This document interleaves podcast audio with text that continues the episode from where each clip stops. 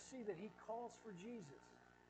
You, you see this occasionally in some of these Old Testament prophets. For instance, Job. If you've read the book of Job, right about the middle of there, in, in chapter 16, he says this Even now my witness is in heaven, my advocate is in the heights.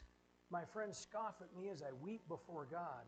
I wish that someone might argue for a man with God just as one would with a friend. That's right in the middle of, of Job. And so, what Job is calling for is we need Jesus. We need someone, an advocate, someone to speak for us to God. That's what Job calls for. And we're going to see that in Ecclesiastes today. We're going to see it, it, Solomon lays out the problem, and he doesn't have a solution, but we know the solution. We know the solution, we know the answer, we know exactly where what Solomon needs to fix everything he talks about today.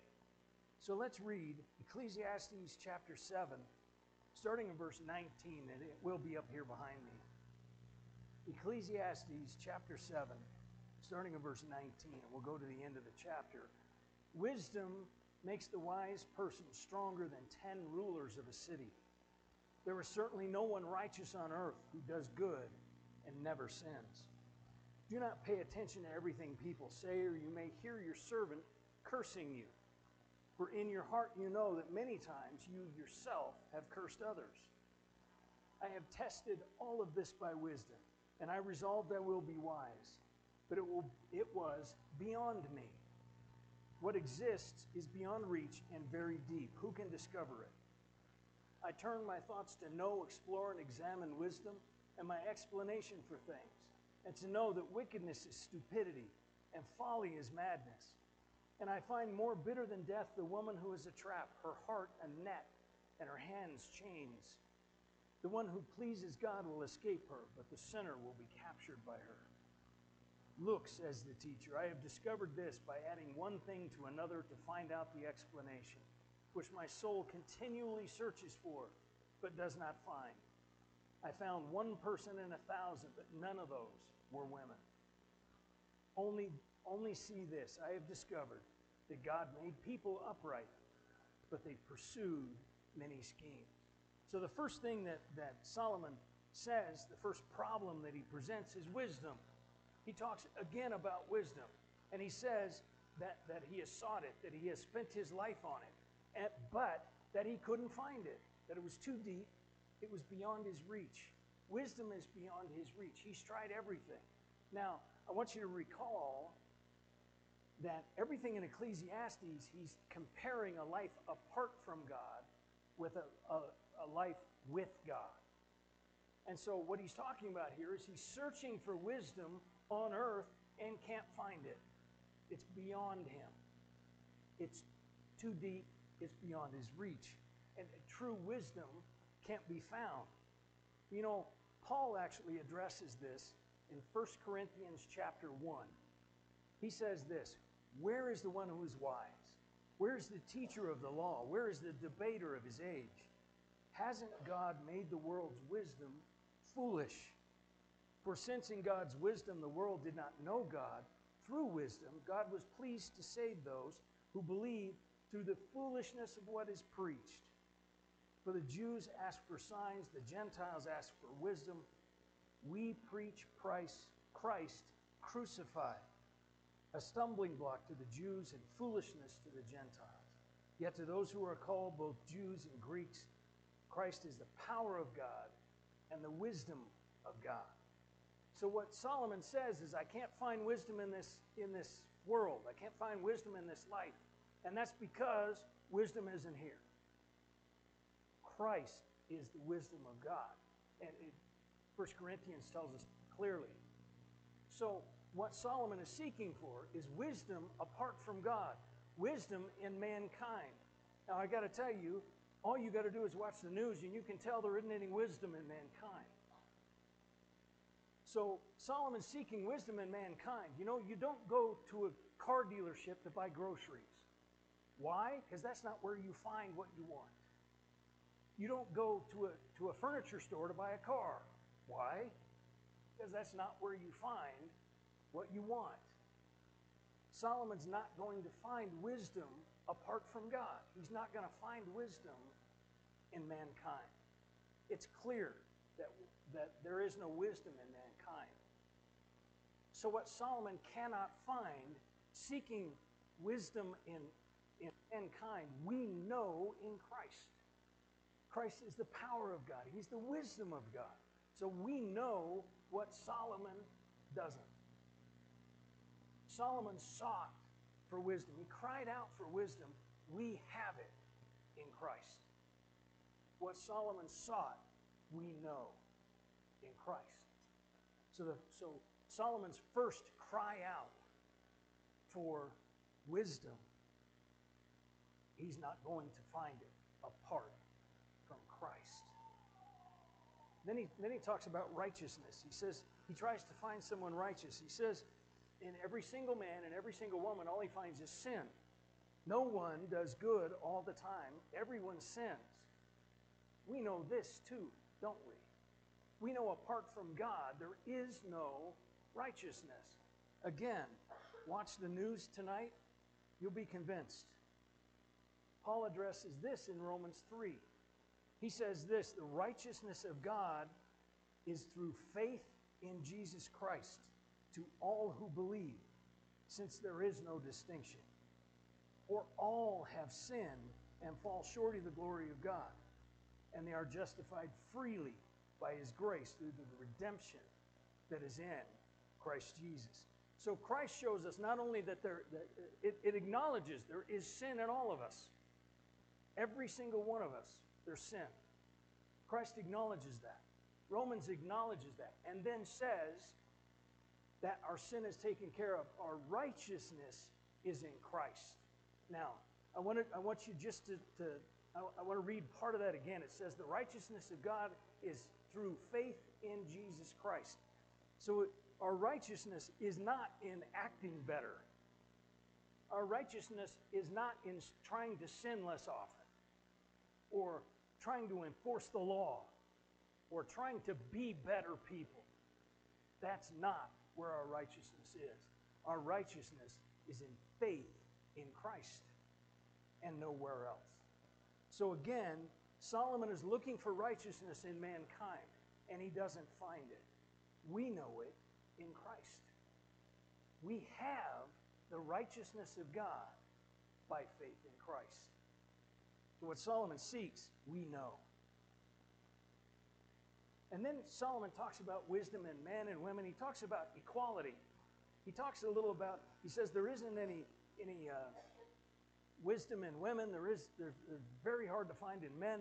He, just, he's talking about this, this problem of finding wisdom in, in men and women. And I think it's interesting. He talks even about, he kind of personifies the idea of wickedness or, or sin by talking about this woman that just that, that traps people.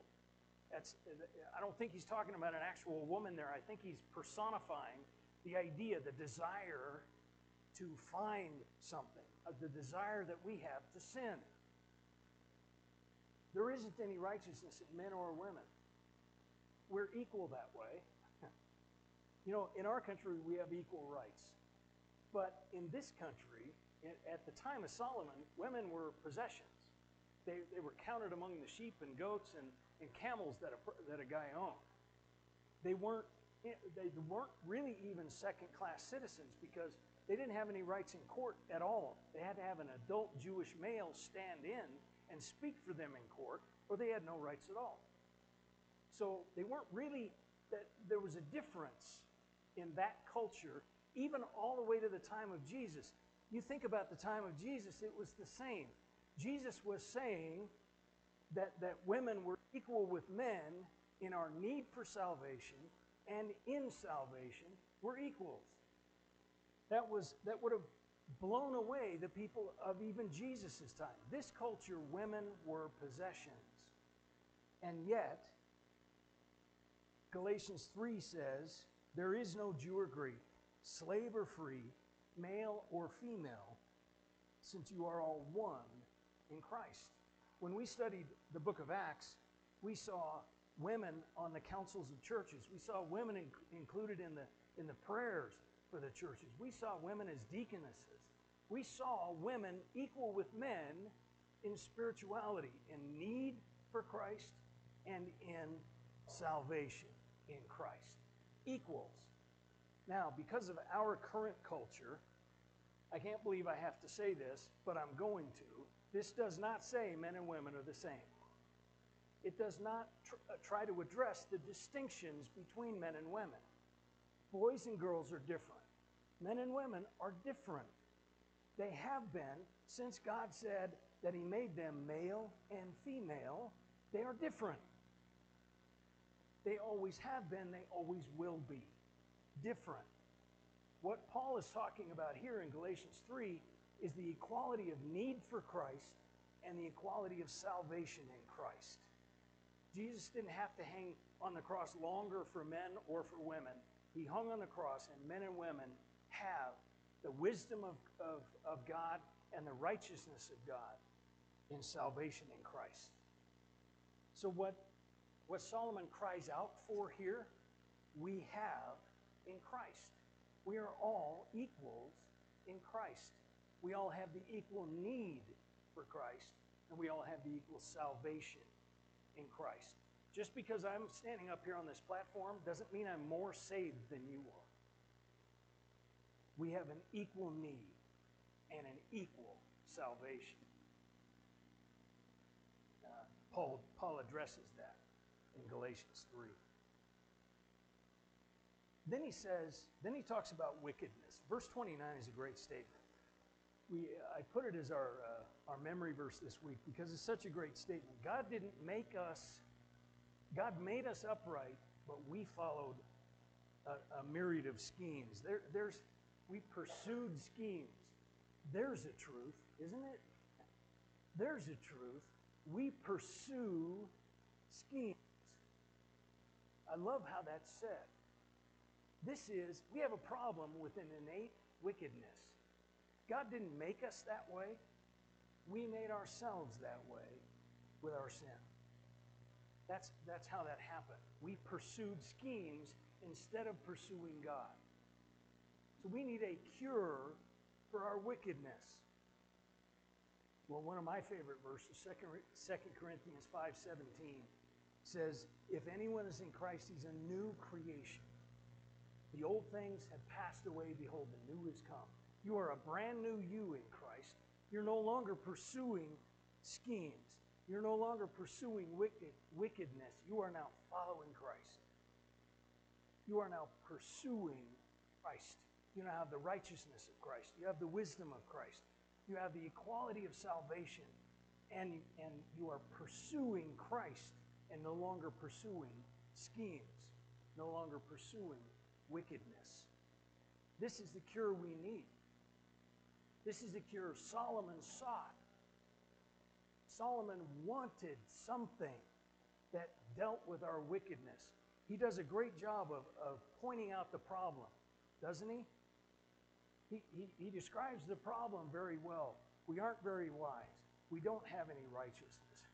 We, we, we are separates somehow and, and think lower of one, one sex than we do the other.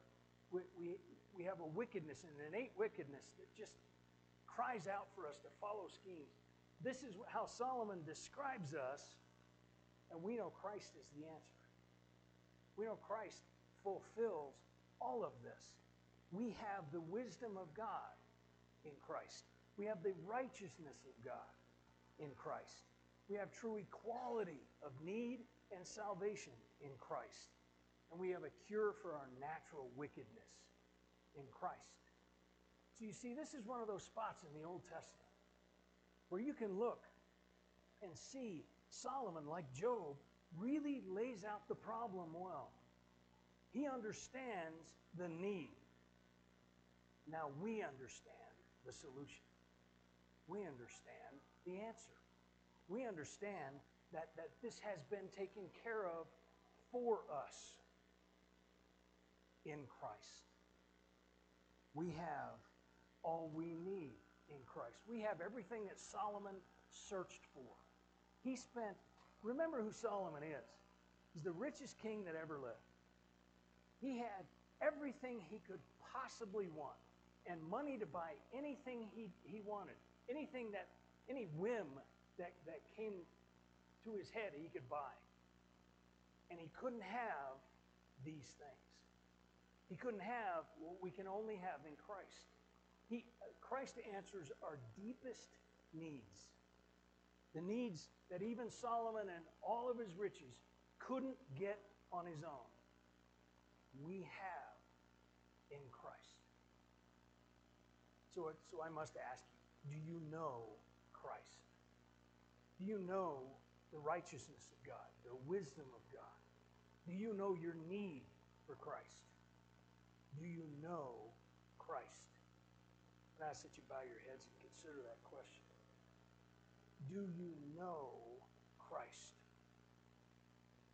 Because you can this morning. It's a simple prayer that you can follow along. In your own words, just say, God, I, I recognize that I have sin in my life. I'm not righteous.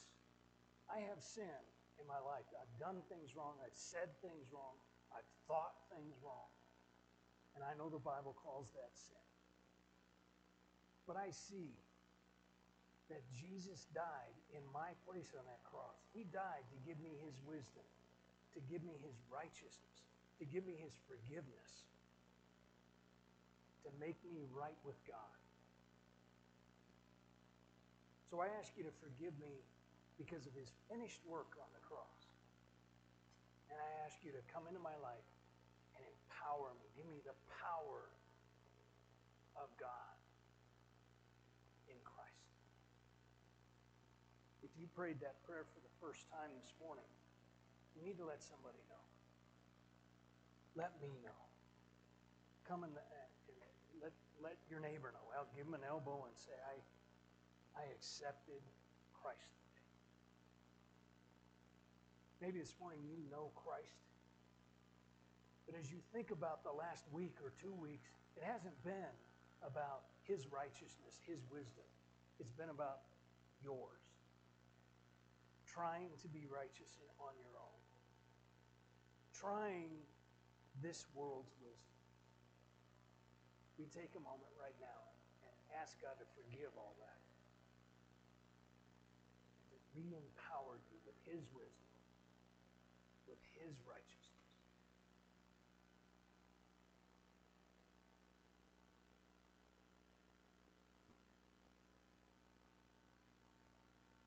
Father, we thank you for this, your word. We thank you, Father, that as Solomon describes our problem so accurately, though he wrote thousands of years ago, he describes yesterday for us. And we thank you that we have an answer to all of this in Jesus. Help us to keep coming back to the answer Focus on the solution, not the problem.